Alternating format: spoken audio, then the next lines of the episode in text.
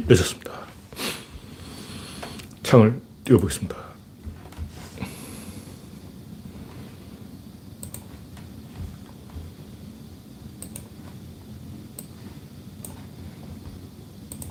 네. 현재 두 명 시청 중. 아임슈타인님, 그레이스방님, 밀로라도 파비치님, 반갑습니다. 오늘은 8월 14일이죠. 네. 14일이 맞군요. 8.15를 네, 하루 앞둔 8월 14일입니다.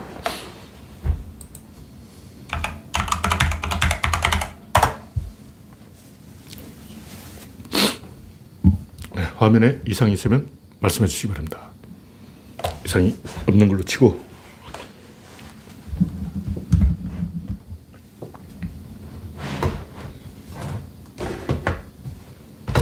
네. 박영진님, 김병수님, 이상열님, 김도영님 반갑습니다.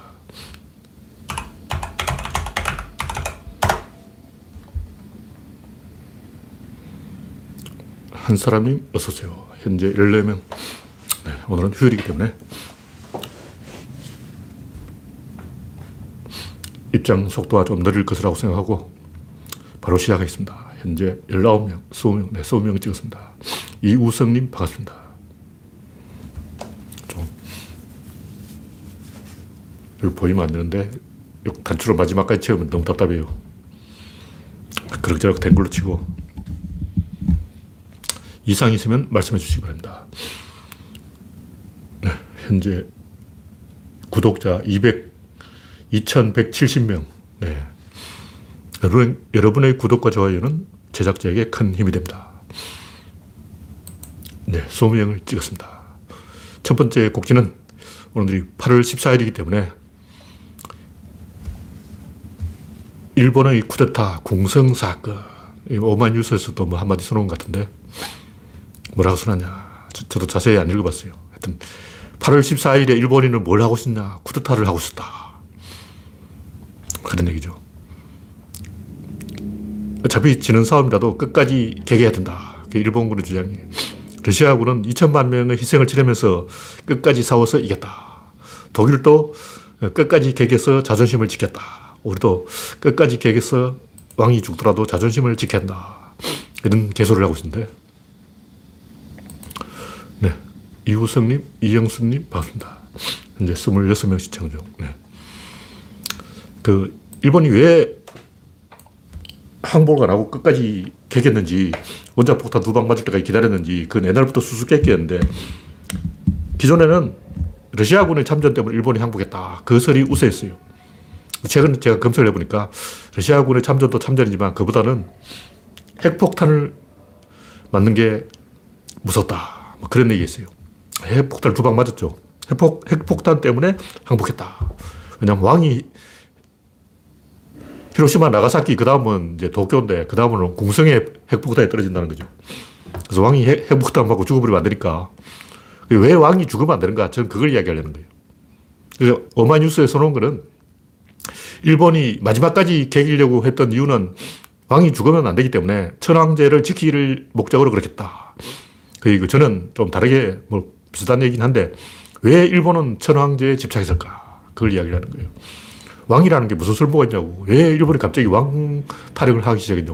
원래 일본은 왕이 어, 마나한 존재였다고. 막부가 권력을 가졌잖아. 어, 일본인들이 언제부터 왕에게 충성했냐고. 어, 왕은 구워다 놓은 자루처럼 한, 한 곳에 처박아 놓고 관심도 없었잖아. 그러다 갑자기 갑자기 막 일본인들이 왕 타령을 하고, 어, 일본인이 그 패망 때 왕을 지키고 대신 민주주의를 잃었어요. 왜 그랬을까? 네, 그래요님 반갑습니다. 현재 28명 시청 중. 네. 제가 하고 싶은 얘기는 뭐냐면 여러 가지 이유가 있겠지만 일본이 진짜 그 지키려고 했던 것은 영국을 흉내낸 그런 제도죠. 제국주의, 침략주의 이런 거라고. 그게 뭐냐? 나라가 살려면 다른 나라를 침략해야 사는데 지금은 무역을 해서 살 방도를 찾았지만 그건 나중에 일이고 그건 결과론이고 그 당시는 몰랐죠. 그 당시는 침략을 안 하면 우리는 다 죽는다 이렇게 생각하고 있었던 거예요. 침략을 해야 사는데 침략의 주체가 있어야 되는 거예요. 다시 말해서 일본이 추구하는 천황제라는 것은 군국주의, 팽창주의, 제국주의하고 맞물려 돌아가는 거예요. 여기서 하나라도 빠지면 안 돼. 왕이 없으면 침략할 주체가 없는 거예요. 이 얘기를 왜 하냐면, 그, 그렇다면 뭐 미국식 자유주의를 뭐 작은 정부 그런 얘기 하잖아요. 작은 정부가 뭐냐고. 보니까 최재형이고 윤석열이고 다 똑같아. 그 사람들이 주장하는 건 작은 정부야. 근데 작은 정부가 과연 우파의 가치일까? 보수 우파하고 자유, 작은 정부하고 무슨 관계가 있을까? 아무 관계 없어요. 새빨간 거짓말인 거예요. 다시 말해서 우파들이 주장하는 자유주의, 신자유주의, 이거하고 작은 정부, 이게 우파 이데올로기, 이데올로기하고 관계가 있느냐? 없습니다. 이거 최근에 유행한 거야. 옛날부터 그랬던 게 아니고, 최근에 갑자기, 어, 이거 먹히네. 이걸로 한번 밀어보자. 이렇게 된 거예요. 그냥 먹히니까. 왜 먹히냐? 자기 나라가 팽창할 때는 그게 먹혀요. 예를 들면, 도둑질을 한다고 치자. 왕이, 보스가, 야, 우리는 오늘부터 도둑질이야! 도둑질 출동! 이렇게 할 수가 없어요. 야, 알았지? 야, 알았어. 각자 알아서 훔쳐와. 이런다고. 무슨 말이냐면, 일본이 독도를 삼키려고 하는데, 독도 내놔! 조선정부 독도 내놔! 이렇게 하면 안 돼요. 이렇게 하면, 그 밑에 있는 그 무슨 현이죠? 시네, 시마네 현인가 시네마 현인가 그 현에서 알아가지고 독도를 가져온다고. 예를 들면, 일본이 오키나와를 쳐들어갈 때 막부가 오키나와 침략! 이렇게 한 게 아니라고. 이렇게, 이렇게 신호를 때리면 사점화에서 알아서 오키나와를 업어오는 거예요. 이거라고. 이게 보수 꼴통들이 주장하는 신자유주의가 주장한 핵심인 거예요. 뭐냐면 영국이 해적질을 해서 스페인 보물을 털어오는데 영국 왕이 오늘부터 해적부대 출동! 스페인 보물을 털어라! 우리는 해적이다! 이렇게 선언하면 안 되죠. 그러면 이렇게 된다고. 만약 그렇게 했다 그러면 유럽의 모든 나라가 영국을 아웃시켜버리는 거예요. 유럽은 원래 집단 다구리 잘해요. 반칙을 하면 반드시. 근데 반칙을 하고도 다구리를 안 당한 나라가 누구냐? 영국이에요. 섬이라서 그런 것도 있지만 영국 왕이 잔머리를 쓴 거예요. 우리는 해적질을 한다! 이렇게 하는 게 아니고, 야, 니들이 알아서 해적질 해와. 어? 그 사략선이라고 그러는데, 사적으로 약탈을 해오라 이런 거예요. 그러니까 공약선이 아니고 사략선이에요. 그러니까 임금한테 도장받아서 몰래 해적질 해오는 거예요. 독도를 뺏어올 때는 시마네 현에서 몰래 뺏어와라. 오키나와를 뺏어올 때는 사점마 현에서 몰래 뺏어와라. 어? 일본 왕이 조선에 쳐들어가서 독도를 따와라! 이렇게 명령을 못 내리는 거예요. 영국 왕이 전 세계로 흩어져서 식민지를 따와라! 이렇게 명령을 못 내린다고. 야, 알았지? 각자 알아서, 어? 훔쳐와! 조폭 보서가 이 도둑질을 명령 낼 때, 어? 우리 파는 오늘부터 도둑질이다! 출동! 이거 명령을 못 내리는 거예요. 그러다 자기 부가 이렇게 된다고. 자기는 뒤에서 삑만 듣고, 야, 알아서 적당히 훔쳐와. 이런 구조를 만들기 하는 게 그게 윤석열이 주장하는 작은 정부인 거예요. 왜 작은 정부냐? 도둑질을 시키는데 큰 정부면 우리 5천만 국민 도둑질 출동! 이렇게 되는 거야. 그렇게 하면 안 돼. 그렇게 하면 이렇게 된다고. 도둑질은 멀리 하자. 나는 도장 안 찍어줬다. 정부에서는 도리도리. 어, 나는 도둑질 허락해준 바가 없음. 시마네 현에서 알아서 훔쳐왔음. 독도는 막부가 훔친 게 아니야. 지방정부 알아서 따먹은 거지. 어, 사천만 이놈들이 몰래 살금살금 가서 오키나와 따먹은 거지. 내가 언제 어, 오키나와 따먹으라 그러냐고. 나 책임 없어. 요거라고. 무슨 얘기냐면 국가가 좀 잘 나가고 팽창 시전에는 그 정부의 책임을 줄여놔야 돼요. 그래야 나중에 추궁을 안 당해. 그래야 나중에 다른 나라에서 항의를 해도 어 내가 안 시켰어. 난 책임 없어. 저 밑에 있는 띨빵한 저 지방 애들, 어, 저 경상도 애들이 대마도 따왔더라고. 어, 저 전라도 애들이 저 밑으로 살금살금 내려오더니 오키나와를 가져왔어. 저 함경도 애들이 살금살금 가더니 어, 북방 영토를 가져왔어. 이런 식으로 이제 둘러쳐야지. 왕이 내가 시켜서 이러면 안 되지. 이런 심리는 거예요. 이게 본질이라고. 우리 그런 본질을 알아야 되는 거예요. 그래서 일본이 8월 14일 그 마지막 하루 남겨놓고 발악을 하면서 궁성 사건이라고 쿠데타를 시도했는데 그 이유가 뭐냐? 바로 이것 때문에 그런 거예요. 지금까지는 만약 이 항복을 안 하면 소련군이 홋카이도에 상륙하고 그다음에 일본 본토로 진격하고 그러면 일본이 공산화된다. 이걸 막기 위해서 항복하자. 이랬다고 이게 정설이에요. 근데 최근 설이 바뀌었어. 그러니까 천황제를 지키려고 한 거고 천황제를 지키려고 한 건 팽창주의를 유지하려고 한 거예요. 그래야만 이게 물론 이것도 사회주의와 관계 있어 민주주의를 막으려고 한 거예요. 그 결과 일본은 왕을 얻고 그 대신 민주주의를 잃은 거예요. 일본 민주주의는 가짜야. 일본은 항상 하는 정책이 니들이 알아서 밑에 있는 부하들이 알아서 도둑질을 해와라 이거예요. 왕은 책임을 안 져요. 그러니까 권력을 나쁜 짓을 할 때는 권력을 분산해야 돼. 왜냐면 나쁜 짓을 하는데 권력 집중되면 왕이 이렇게 되는 거예요. 왕이 단두대에 가서 목이 잘려야 돼요. 그래서 나쁜 짓은 부하에게 시키고 그럼 그 부하는 다시 자기 밑에 있는 부하한테 시키고 그 부하는 또 자기 밑에 있는 막내한테 시키는 거예요. 그게 나쁜 일의, 나쁜 일의 법칙이라고. 그래서 나쁜 일을 할 때는 권력을 분산시켜야 된다. 그게 신자유주의죠. 그 신자유주의 본질이 그예요. 네, 그래요님, 내 안의 블루오션님, 시몬님, 차코노무님, 반갑습니다. 이런 구조를 우리가 알, 알 필요가 있어요. 네, 이 정도 이야기하고, 다음 곡기는 비열한 박용진. 뭐, 뭐 여러 번 이야기했지만, 박용진이 아주 비열한 사람, 비열한 사람은 아닌데, 나한테 딱 걸린 거야. 딱 전형적인 인간이라는 거. 전형적인.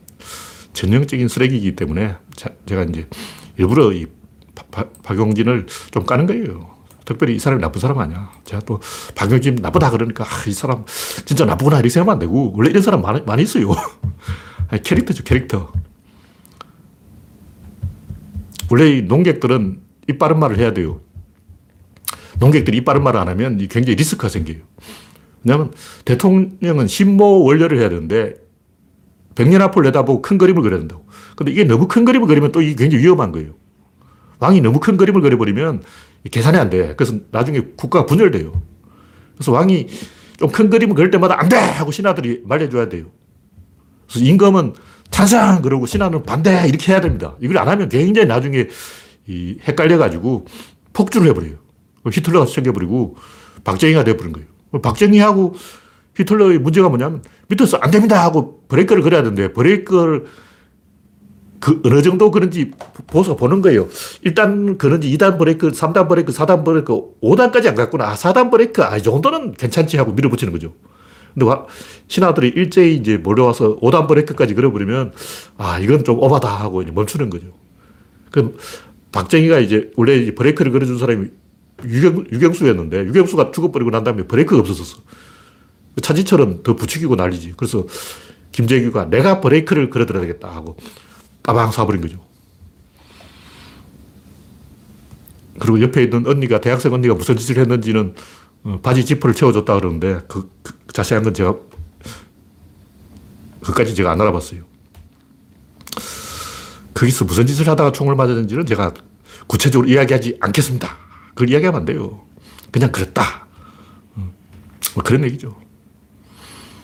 하여튼 이 박용진 같은 사람도 있어야 돼요. 근데 농객이 그런 얘기 해야지 정치인이 그런 얘기 하면 안 돼. 정치인 중에 한 명 있어야 돼요. 그래서 박용진 나쁘다 그런 게 아니고 저런 인간은 대통령이 절대 못 된다고 올 이야기하는 거예요. 박용진 같은 사람 있어야 돼요. 그러니까 뭐냐면 이재용 사면을 반대해야 돼요. 왜냐면 모든 사람이 민주당 사람이 이재용 사면 잘했다 그러고 박수 치면 굉장히 나중에 나빠집니다. 굉장히 안 좋은 거예요.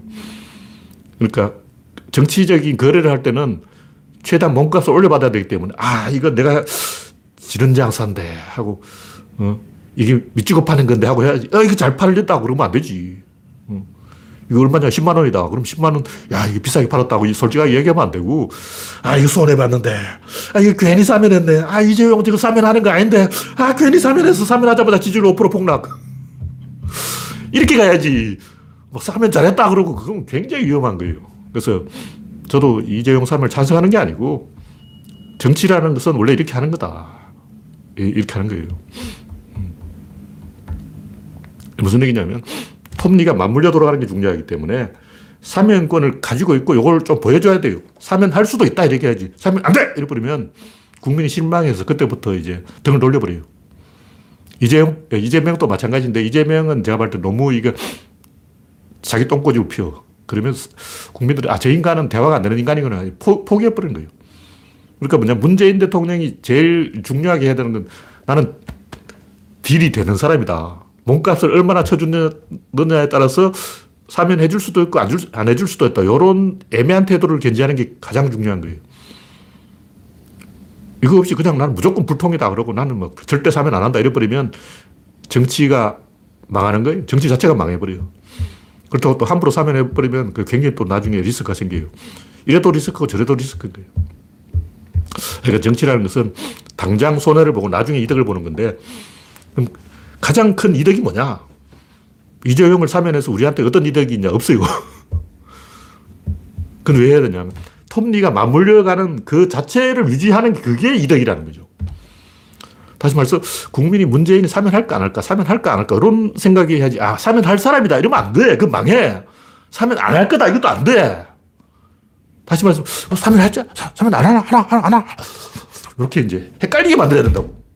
국민의 의견이 반으로 나눠져서 반은 문재인 저 인간 사면 안 한다니까 그러고 반은 한다니까 그러고 이렇게 이게 어, 헷갈리게 만들어놔야 이게 정치가 돌아가는 거예요. 안 그러면 장사꾼들이 그러잖아. 장사꾼들 어차피 깎아줄 거면서도 안 깎아준다 그러고 어차피 이득 보면서 손해본다 그러고 어? 다 미치고 판다 그러잖아. 그 말 해야 돼. 아, 이득 보고 팝니다. 아, 제 이득을 따로 챙겨놨어. 이러면 안 돼요. 자, 내가 장사꾼이라 해도 아, 이거 미치고 파는 거예요. 이렇게 말을 하는 거지. 그런 구조 자체가 굉장히 중요한 거예요. 그래서 사면권이 대통령한테 권력이 있다는 사실을 인지시키기 위해서는 그걸 전혀 안 하면 안 되고 조금이라도 하긴 해야 됩니다. 뭐 다른 얘기고 하여튼 이 박정희는 카타가 틀어져서 사망했고 박근혜는 아베하고 악수해서 사망했고 노무현은 이라크에 파병해서 사망했고 문재인은 이재용하고 악수해서 사망했다 이렇게 볼 수도 있어요. 굉장히 위험한 거야. 안 하면 더 위험해. 그래서 어쩔 수 없이 하는 거죠. 노무현 대통령이 이라크에 파병했기 때문에 엄청나게 욕을 먹고 팔 하나를 잘린 거예요. 근데 그때 파병했기 때문에 문재인 시대가 있는 거예요. 안 했다면 문재인 시대는 오지도 않았어. 굉장히 골치 아픈 거죠. 그래서 우리가 알아야 되는 것은 이명박근혜가 감옥에 갈 때 정경심이 구속되는 것도 동시에 결정된 거예요. 이 동시에 같이 어, 발생하고 같이 죽는 거라고. 우리는 이제 아니, 이명박하고 박근혜를 감옥에 집어넣으면서 희희낙낙해서 야 잘됐다 꽃이다 그러고 영영 죽겠지 그러고 그러지만 정치라는 것은 절대 그렇게 간단한 게 아니에요. 그 순간 박근혜가 구속되는 순간 정경심도 구속된 거야. 박원수도 죽은 거예요. 박원수 왜 죽었겠어? 노회찬은 왜 죽었냐고. 노회찬, 박원순이 무슨 죄를 지어서 죽은 게 아니고 이명박근혜가 구속됐기 때문에 죽은 거예요. 이걸 우리가 생각을 해야 돼요. 이, 이재용을 왜 풀어줬냐. 이런 리스크 때문에 어쩔 수 없이 누군가 또 죽어야 된다고. 죽는 거야. 우리는 그런 걸 생각 잘 못하고, 어, 이명박근혜 구속하고, 박원순, 어, 노회찬 죽음하고 무슨 상관이냐? 상관이 있습니다. 에너지라는 것은 원래 그런 거예요. 저쪽은 100을 잘못했고 이쪽은 1을 잘못해도 유권자 입장에서는 똑같은 거야. 저쪽이 3명 죽었으면 이쪽도 무조건 한 명 죽어야 돼. 그래야 정치가 톱니가 맞물려 들어가기 때문에 정치 원리 자체가 그런 거예요. 어쩔 수 없어. 그러면 아니 그게 싫으면 정치하지 말라고. 억울하다. 왜 보수 꼴통은 어, 엄청난 죄를 지 어도 어, 죽음을 안 당하고 우리 편 요만한 어, 먼지만 있어도 죽음을 당하냐. 이거 걱정되면 이거 화가 나면 정치하지 말라고. 그래서 노무현 대통령이 어, 정치하지 말라 그랬잖아. 그러면 진짜 정치하지 말라는 게 아니고 그런 걸 감안하고 정치를 해라는 거예요. 저쪽에서는 100의 죄를 지어도 우리는 1의 죄가만 있어도 틀리는 거예요. 왜냐면 그래야 톱니가 맞물려 돌아가기 때문에 그게 중요한 거예요. 옳다 그러다 이게 중요한 게 아니야. 정치가 원래 그런 거예요.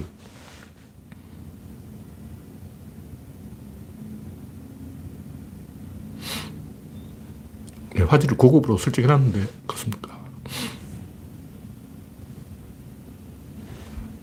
뭐 갑자기 아랍어 같은 것도 막 뜨고 네, 다음 곡지는 이준석의 큰 그림 윤석열을 비토하고 유승민을 민다. 뭐 하여튼 개소리인데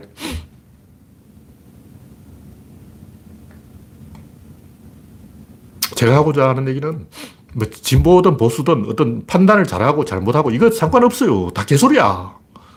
뭐 이렇쿵 저렇쿵 그거 다 개소리고 김영삼은 세계화 그거는 소련 몰락했다 이 말이에요. 왜그 김영삼이 갑자기 막 세계화를 들고 나왔을까?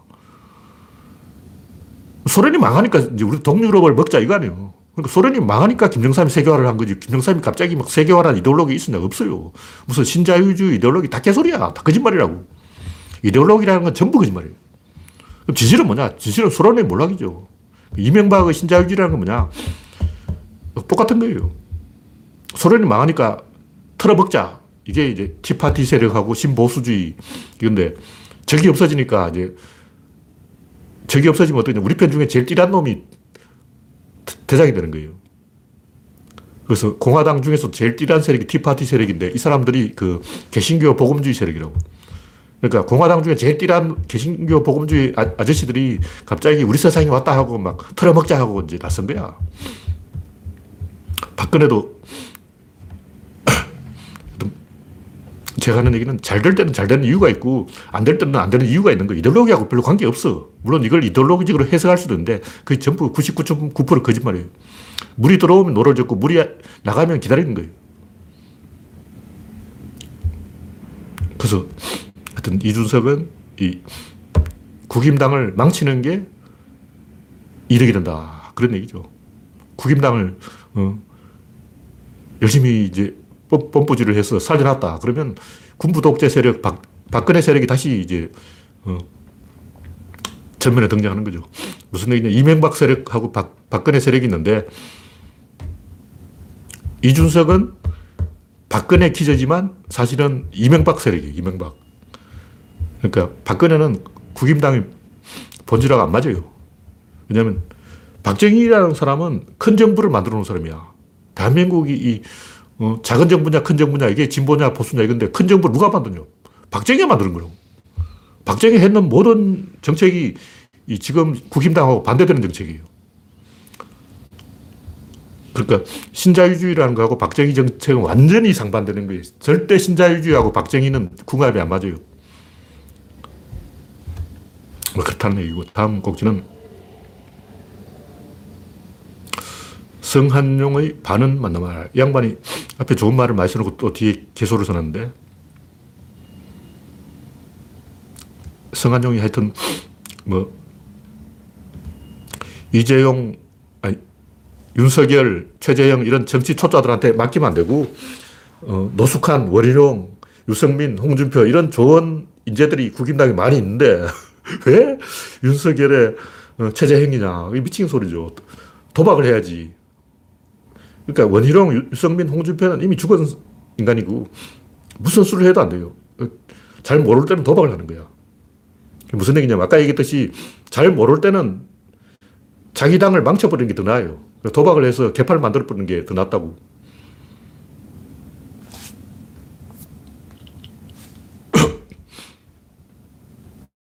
제가 뭐 이야기 좀 많이 썼는데 하여튼 전국구로 떠야 된다 이런 얘기고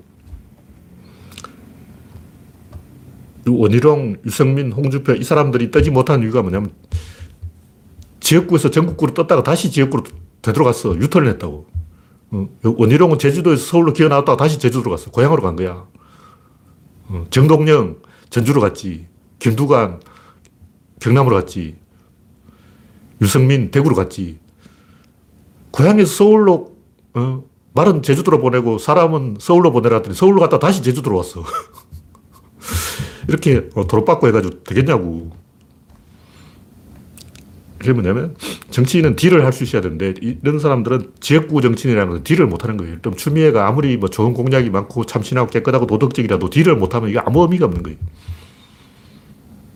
그래서 저 사람이 좋은 사람이냐 나쁜 사람이냐 이게 중요한 게 아니고 딜이 되느냐 안 되느냐 이런 구조를 보고 이야기하는 거예요. 딜이 되려면 어떻게 되냐 목에다가 재갈을 물리고 어, 목줄을 채워야 되는 거예요. 강아지 목줄을 딱 채워야 이게 이래 딜이 된다고.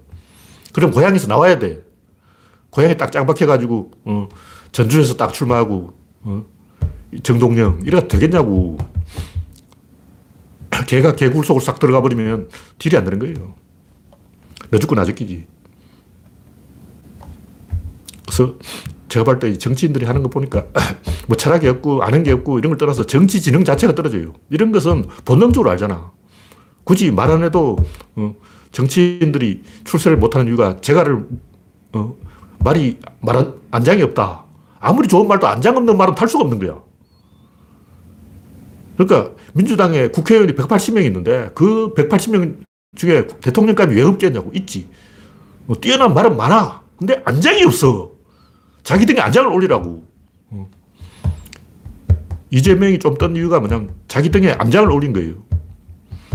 물론 이제 이재명이 뜬 이유는 박원순 아웃, 안희정 아웃, 김경수 아웃, 조국 아웃, 노회찬 아웃, 인재들이 다 아웃돼 버려서 얼떨결에 어, 뜬 거지만 그래도 이재명은 자기 등에 안장이 있고 안철수는 안장이 없는 거예요.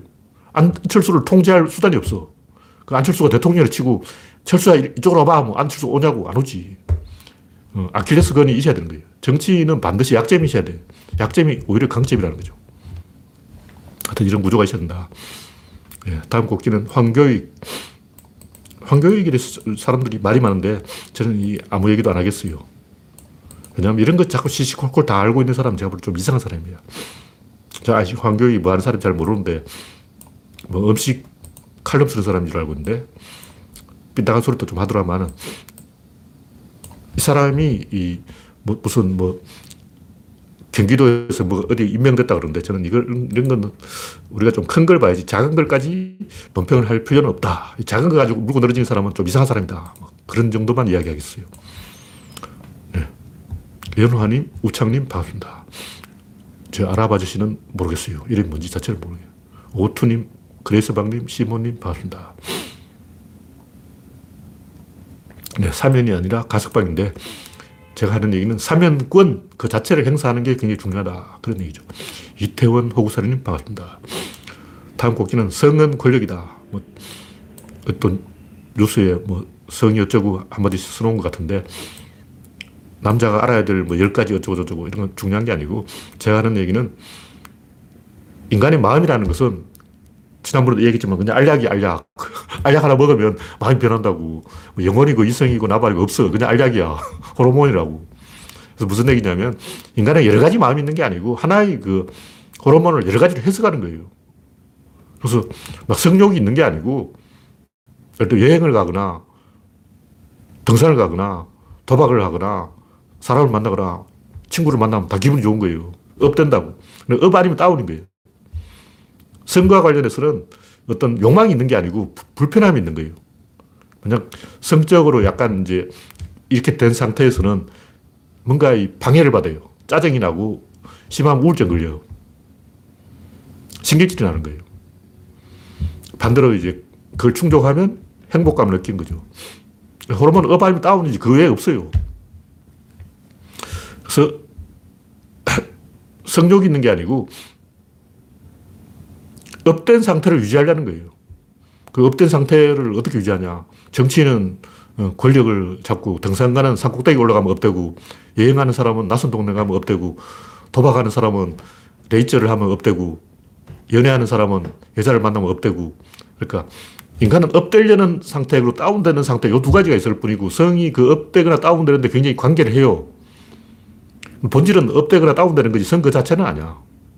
그래서 성을 성으로 이해하면 안 되고 인간은 업되거나 다운되는데 그것이 권력 의지하고 굉장히 관계가 있는 거예요.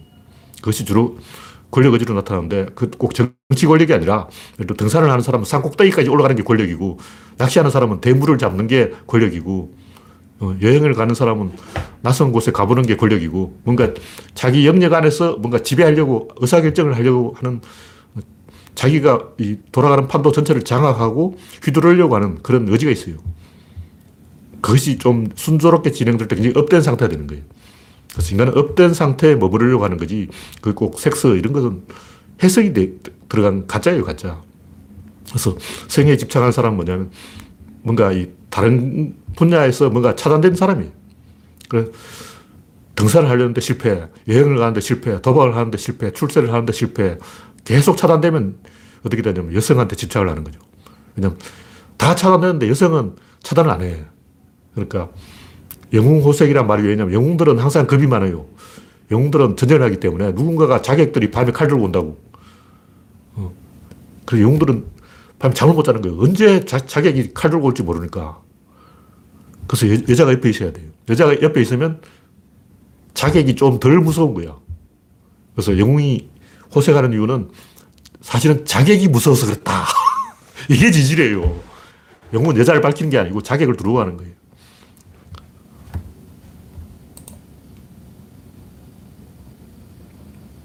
네, 다음 곡지는 수술실 CCTV 문제.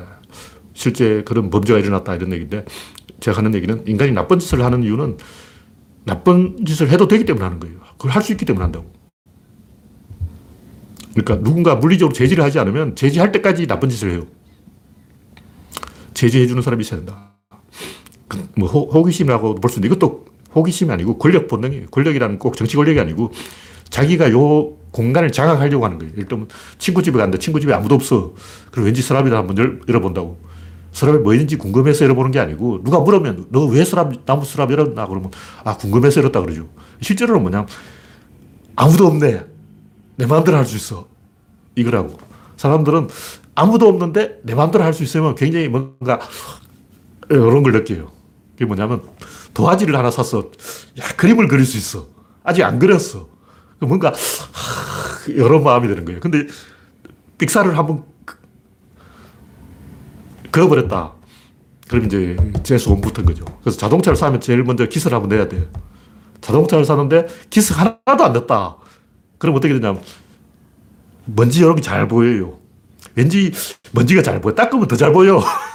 그래서 자동차를 산 첫날에 막걸리를 쫙 뿌려버린 거야. 고사 지낸다 그러고. 어, 자동차에 흠을 좀 내야 어, 편안해진다고. 그러니까 인간은 그 완벽한 상태, 완전한 상태, 그 경상도 사투를 5분 순타 그러는데 5분 수는 상태를 이렇게 장악하려는 그런 마음이 있기 때문에 아무도 없으면 왠지 나무 집 어, 서랍이라도 열어보려고 그러고 뭔가 뒤지려고 그래요. 그래서 그 수술실에서 여성의 신체를 어, 조사한 사람은 왜 그랬을까? 아무도 나를 감시하지 않는다. 나한테는 자유가 주어졌다. 권력이지. 내가 내 마음대로 할 수 있다. 그걸 꼭 합니다. 100% 해요. 그래서 CC 카메라를 설치해야 돼요. 저도 어릴 때 우리 동네에서 4km 하는 제가 샅샅이 다 수, 색했어요 그래서 남들이 야, 너 왜 그렇게 어, 수색하고 다니냐 그러면 뭐 남생이를 잡으러 간다, 뭐 담배를 잡으러 간다. 말은 그렇게 하지만 사실은 그 주변을 수색하지 않으면 직성이 안 풀리는 거예요. 수색해서 뭘 얻어내겠다는 게 아니고 그게 권력 의지라고. 근데 지식에 대해서도 마찬가지로 권력 의지를 발동해서 도서관에 있는 모든 책은 한 번씩 읽어야 된다. 그런 욕망이 있어야 되는데 요즘 젊은이들은 어떻게 하는지 모르겠지만 많은 사람들이 도서관에 있는 모든 책을 다 읽어보지도 않고 잠이 잘 오는 거야. 난 그게 이상해. 불안하잖아. 어, 어떻게 그럴 수가 있냐고. 외계인, 초능력, 텔레파시 이런 거 다 조사해가지고 탈탈 털어야지.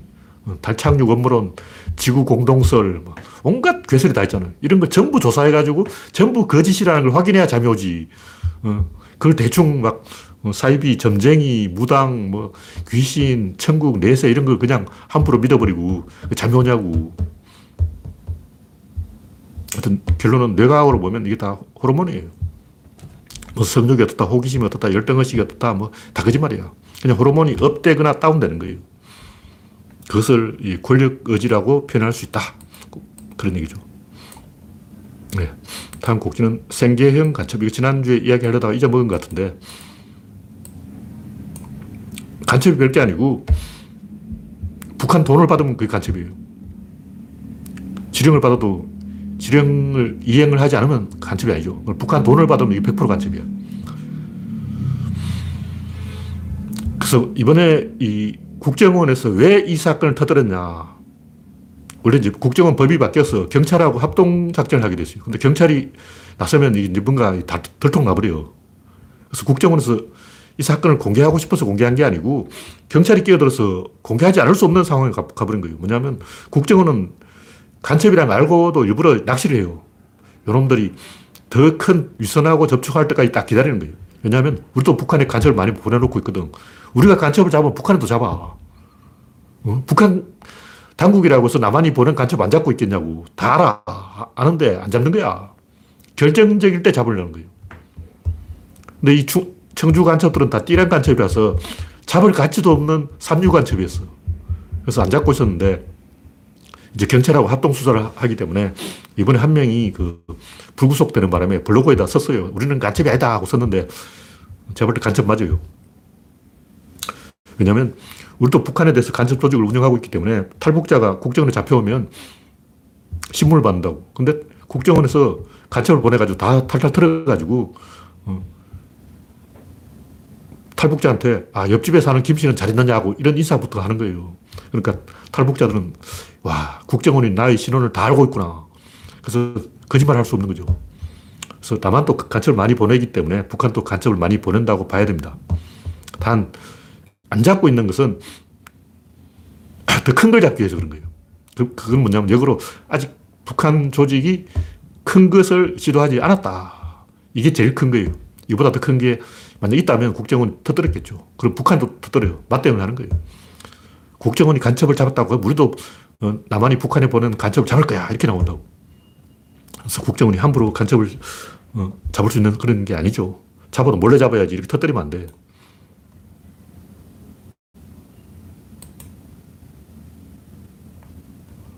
네. 다음 곡기는 뇌과학과 인공지능. 이거 뭐, 이토록 뜻밖의 뇌과학, 이런 책이 있다 그러는데, 뇌는 생각하기 위해 있는 게 아니다. 그럼 뭐 하느냐? 뇌는 자원을 절약하기 위해서 예산 절감을 위해 존재한다. 그 이상은 안 읽어봤어요. 책을 읽어본 건 아니고, 검색을 해보니까, 뭔 개소리, 개소리냐 싶어서 검색을 해보니까 좀 맞는 말을 해놨어. 뇌는 예산 절감을 위해 존재한다. 뇌라는 게 뭐냐? 제가 이게 궁금한 거예요. 인공지능 뭐 자율주행 이야기하는데 다 뭔가 이 번지수를 잘못 찍고 있는 것 같아. 제가 이제 공원에서 관찰해 봤는데 비둘기와 까치, 까치가 비둘기보다 지능이 높아요. 비둘기와 까치는 뭐가 다른가? 제가 비둘기 옆으로 열 바퀴를 돌아봤어요. 비둘기는 특히 보라매 공원 비둘기는 굉장히 거만해서 사람이 가까이 가도 도망도 안 가. 근데 20cm 안에 다가가면 도망을 가요. 하여튼 이 비둘기와 까치가 뭐가 다른가? 비둘기는 내가 가까이 가면 오거나 말거나 신경도 안 쓰면서 계속 막 물 쪼고 있는 거야. 딴짓을 하고 있다고. 근데 까치는 어떠냐면 까치는 거리 2m야. 무조건 그 2m 간격을 딱 유지하면서 제가 가까이 가면 내가 1m를 가면 자기는 1m 뒤로 가요. 그래서 계속 신경전을 하는 거예요. 근데 까치는 단 한 번도 나한테서 눈을 안 뗐어. 그러니까 내가 까치 주변 열 바퀴를 도는 동안 까치는 계속 날 째려보고 있었던 거예요. 2m라는 간격을 정확하게 유지했어요. 근데 비둘기 새끼는 개념이 없어. 그냥 20cm까지 가도 그냥 아 하고 돌아다니는 거예요. 계속 막 뭔가 쪼고 있어. 그딴 데를 보고, 막 산을 보고, 이를 보고, 막, 뭐 벌레 있나, 뭐, 먹, 먹이 있나, 계속 이러고 있는 거야. 근데 까치는 단 한 번도 나한테서 눈을 떼지 않았다는 거죠. 그럼 비둘기와 까치의 IQ 차이는 뭘까? 머리통, 이건 별로 관계 없어. 이거 별 중요한 게 아니야. 집중하느냐, 이거죠. 까치는 나한테 주목하고 있고 집중력을 발휘하고 있고 비둘기는 산만해가지고 막, 막 딴 데 보고 막 이러 보고 막 계속 이러고 있는 거야. 어. 날 쳐다보지도 않아. 쳐다봐야지. 내가 막 겁을 주고 막 20cm까지 가까이 갔는데, 어. 돌아보지도 않아. 멍청한 놈이야. 그래서 뭐냐면, 까치는 방해받고 있는 거예요. 까치는 먹이 활동을 하라는 신호를 계속 보내는데, 까치 내가 빨리 먹이 찾아, 먹이 찾아, 먹이 찾아. 그러는데, 어, 김동률도 감시해야 되고, 먹이도 찾아야 되고, 정신없어. 그래서 제가 이 도마라는 표현을 썼는데, 머릿속에 도마가 딱 있어서 도마를 딱 펼쳐놓고 그 위에 생선을 올리고 탁 내려치는 거 이게 지능이라고. 근데 이 도마가 없으면 공중에서 해야 돼. 근데 공중에서 이렇게 막 칼질을 하면 잘 안 된다고. 그러니까 비둘기는 공중에서 막 이러고 있고, 까치는 도마를 딱 펼쳐놓고, 2m 간격을 딱 유지하면서 음, 가운데 생선을 딱 놔두고 딱 정확하게 치는 거예요. 비둘기는 막 산만해. 아무 데나 막 이러고 있어. 그래서 뇌 안에다가 이 백지를 딱 펼칠 수 있는 그것이 지능이다. 그러면 방해자를 제거한다는 거예요. 제가 이제 방화학과 절구공이, 방화학이 이렇게 있는데 절구공이 팍팍 찍는다고.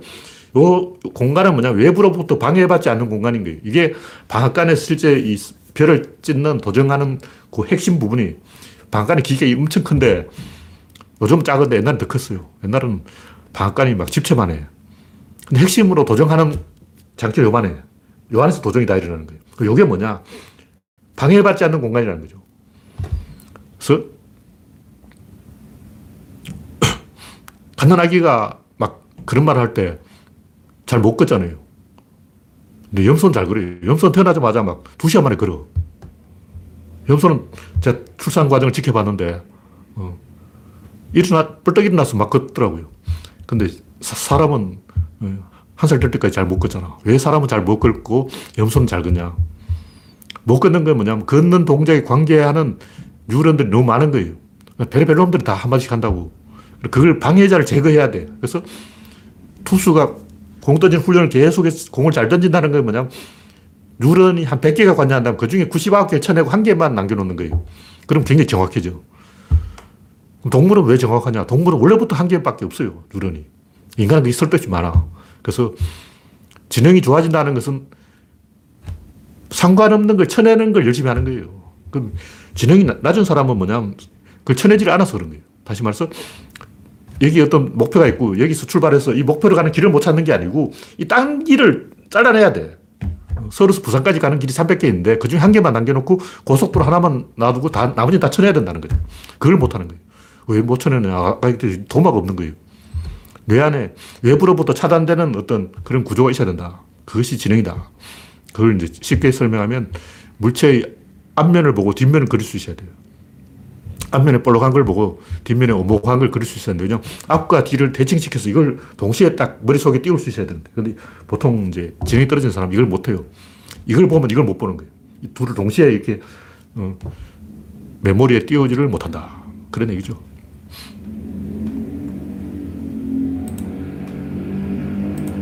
네, 마지막으로 방향성의 힘. 이 얘기를 왜 하냐면, 사람들이 아까 얘기했듯이 굉장히 산만해요, 산만해. 그리고 산만한 걸 굉장히 좋아해요. 그러니까 관계없는 걸 쳐내야 되는데 쳐내지 못하고 막 외계도 좋아, 텔레파시도 좋아, 뭐 지구 평면설도 좋아, 지구 공동설도 좋아, 뭐 천안함 음모론, 막 온갖 음모론은 그냥 대충 얼버무리고 대충 넘어가요.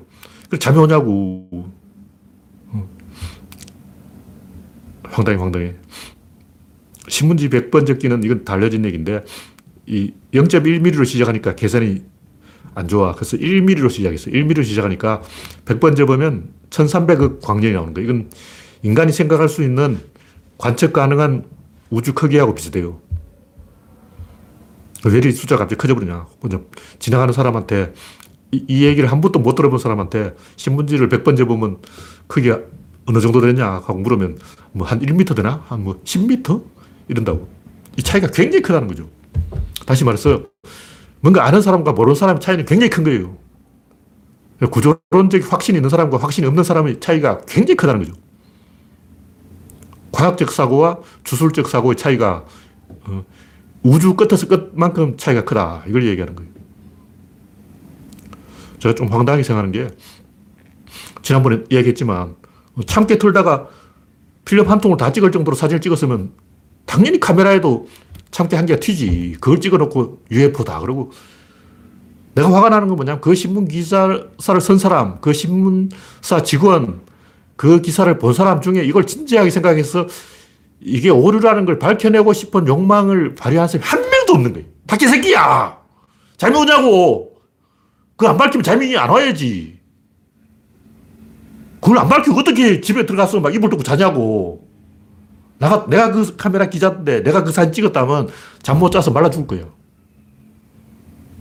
아, 그걸 그냥 태연하게 집에 가서 이불 덮고 자는 사람들은 뇌가 없는 거야. 우리 좀 양심적으로 그런 건 해결하고 가자고. 응? 지난번 무한 UFO, 그거는 ISS였죠.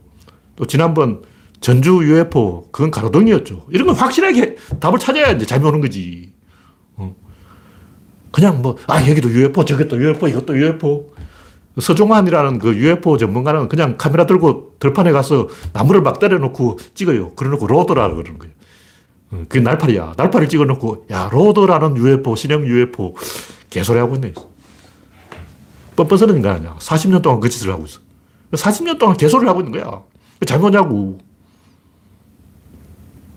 하여튼 이런 것을 그 신문지 100번 적기 이거 별건 아니지만 이런 것을 깨달았을 때, 야! 하고 막 이런 느낌이 와야지. 전율하고 막, 야! 보물을 찾았다. 막 답을 찾았어. 이거야! 하고 감격하고 막, 어, 똥꼬부터 머리까지 팍 치고 올라오는 느낌이 있어야지. 그거 없이 그냥 와. 그런가 보다. 뭐 신문지 100번 적거나 많아. 그럼 니 접어라. 난 잘게. 그러고 막 그런 사람하고 대화를 할 수 없잖아. 이것도 재밌는 게, 그, 열 번 접을 때마다 콤마를 찍게 되는데, 영어는 그 세 자리마다 접, 심표를 찍잖아요. 우리 말은 만, 억, 조, 경, 해, 자, 양, 구, 구 간, 그 다음에 한참 건너서 항하사, 그 다음에 불가사의, 무량대수 이렇게 가는 게 이제 중국 기준이고, 영어로는 없어요. 없어. 없는데, 이제 컴퓨터 쪽으로는 킬로, 메가, 기가, 테라, 페타, 엑사, 제타, 요타, 그 다음 없어 요. 80번 접으면 요타까지 가는 거예요. 90번 접으면 그 이름이 없어. 그냥 요요타 그러면 돼. 100번은 그냥 요요요타 그러면 돼. 그러니까 검색에도 안 나오는데 10번 접을 때마다 숫자가 동그라미에 3개씩 붙는 거예요. 이거 굉장히 재밌잖아. 이게 무슨 얘기냐면 10진법하고 2진법의 차이는 3배라는 거죠. 우리가 생각하면 10진법은 막 엄청 팍팍팍 올라가고 2진법은 이 거북이처럼 막 느림보. 어. 근데 2진법이 10진법을 거의 3분의 1 따라가는 거예요. 의외로 2진법이 굉장히 열심히 따라가. 어. 재밌잖아. 그 2진법과 10진법의 차이는 3배. 10진법은 2진법의 3분의 1이다. 이거 얼마나 멋지냐고. 어. 이런 걸 알 때마다, 야, 야, 저거와 하고 쾌감을 느껴야 되는데, 뭐 10진법이나 뭐 2진법이나 그런가 보다 하고 뭐 10진법이 어떻고 2진법이 뭐 어떠냐 뭐 살이 떨어지냐 떡이 나오냐 그러고. 그럼 재미가 없지. 대화가 되냐고. 그런 걸 생각을 안 하니까 장기표 같지 막 계속 금배지를 피해 다니는 거예요. 장, 장기표는 금배지가 하늘에서 100만 개 떨어지는데 그 사이 샥 피해 가는 거예요. 기가 막히게 피하잖아. 바로 이런 데서 갈리죠. 과학이냐 주술이냐 차이는 한번 방향이 바뀌면 계속 차이가 벌어지는 거예요. 어, 그래서 1300억 광년까지 벌어져 버려요. 그래서 이 이진법이 10진법을 거의 3분의 1 속도로 계속 따라가고 있는데 그 큰 차이가 없어요. 동그라미 몇 개 더 찍는 거야. 우리는 이런 데 대해서 오라점을 느끼게 되는 거예요. 괜히 재밌잖아.